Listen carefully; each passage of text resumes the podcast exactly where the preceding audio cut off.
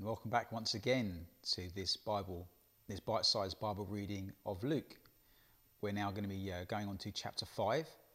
If you've missed any other chapters, then don't worry. All the episodes are on YouTube. If you're watching on YouTube or Facebook or Instagram, or they're also on the podcast or on Spotify. So uh, wherever you're watching or listening from, you'll be able to catch up on all the others if you wish to do so. Of course, you know it's the Bible. You can read any chapter you like. And please subscribe, follow, or like whichever channel, whichever platform you're accessing us from. It really helps us out, uh, really allows us to continue to improve um, the quality of these podcasts and videos. And, you know, we look forward to sharing lots more. So please do that. And uh, yeah, just a reminder, if you want to read from the same, reading along in the from the same Bible, this is the Beacons Bible, the NIV uh, translation, which is 99p from eden.co.uk. The link is um, comes up at the end of this video, but also if you're watching, but also in the description of the podcast or the video. Okay, let's get started. Let's fix that. One day, as Jesus was standing by the lake of Gennesaret, the people were crowding around him and listening to the word of God. He saw at the water's edge two boats left there by fishermen who were washing their nets. He got into one of the boats, the one belonging to Simon, and asked him to put out a little from the shore. Then he sat down and taught the people from the boat. When he had finished speaking, he said to Simon, Put out into deep water and let down the nets for a catch. Simon answered, Master, we're working hard all night and haven't got anything. But because you say so, I will let down the nets.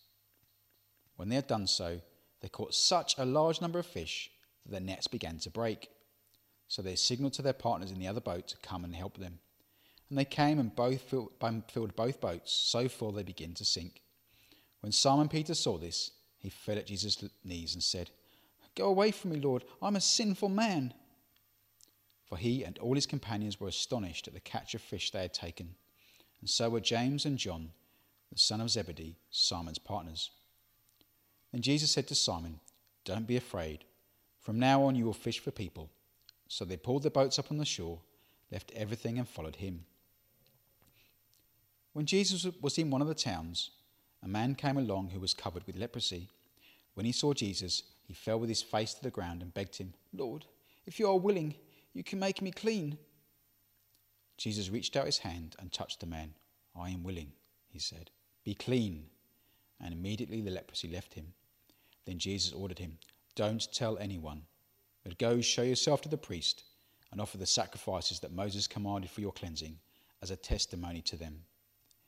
Yet the news about him spread all the more, so that crowds of people came to hear him and to be healed of their illnesses. But Jesus often withdrew to lonely places and prayed. One day Jesus was teaching, and Pharisees and teachers of the law were sitting there. They had come from every village of Galilee and from Judea and Jerusalem. And the power of the Lord was with Jesus to heal those who were ill. Some men came carrying a paralyzed man on a mat and tried to take him into the house to lay him before Jesus. When they could not find a way to do this because of the crowd, they went up on the roof and lowered him on, on his mat through the tiles into the middle of the crowd, right in front of Jesus. When Jesus saw their faith, he said, Friends, your sins are forgiven. The Pharisees and the teachers of the law began thinking to themselves, Who is this fellow who speaks blasphemy? Who can forgive sins but God alone? Jesus knew what they were thinking and asked, why are you thinking these things in your hearts? Which is easier, to say your sins are forgiven, or to say get up and walk? But I want you to know that the Son of Man has authority on earth to forgive sins. So he said to the paralyzed man, I tell you, get up, take your mat and go home. Immediately he stood up in front of them, took what had been lying on, he'd been lying on, and went home praising. Everyone was amazed and gave praise to God.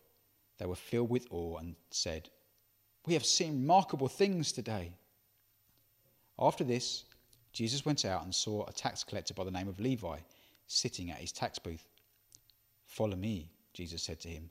And Levi got up, left everything, and followed him.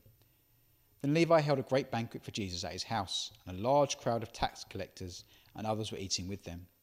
But the Pharisees and the teachers of the law, who belonged to their sets, complained to his disciples Why do you eat and drink with tax collectors and sinners? Jesus answered them Is it not the healthy who need a doctor, but those who are ill. I have not come to call the righteous, but sinners to repentance. They said to him, John's disciples often fast and pray, and so do the disciples of the Pharisees, but yours go on eating and drinking. Jesus answered, Can you make the friends of the bridegroom fast while he is with them? But the time will come when the bridegroom will be taken from them. In those days they will fast. He told them this parable. No one tears a piece out of a new garment to patch an old one. Otherwise, they will have torn the new garment, and the patch from the new will not match the old. And no one pours new wine into old wineskins. Otherwise, the new wine will burst the skins, the wine will run out, and the wineskins will be ruined. No, new wine must be poured into new wineskins, and no one after drinking old wine wants the new, for they say the old is better.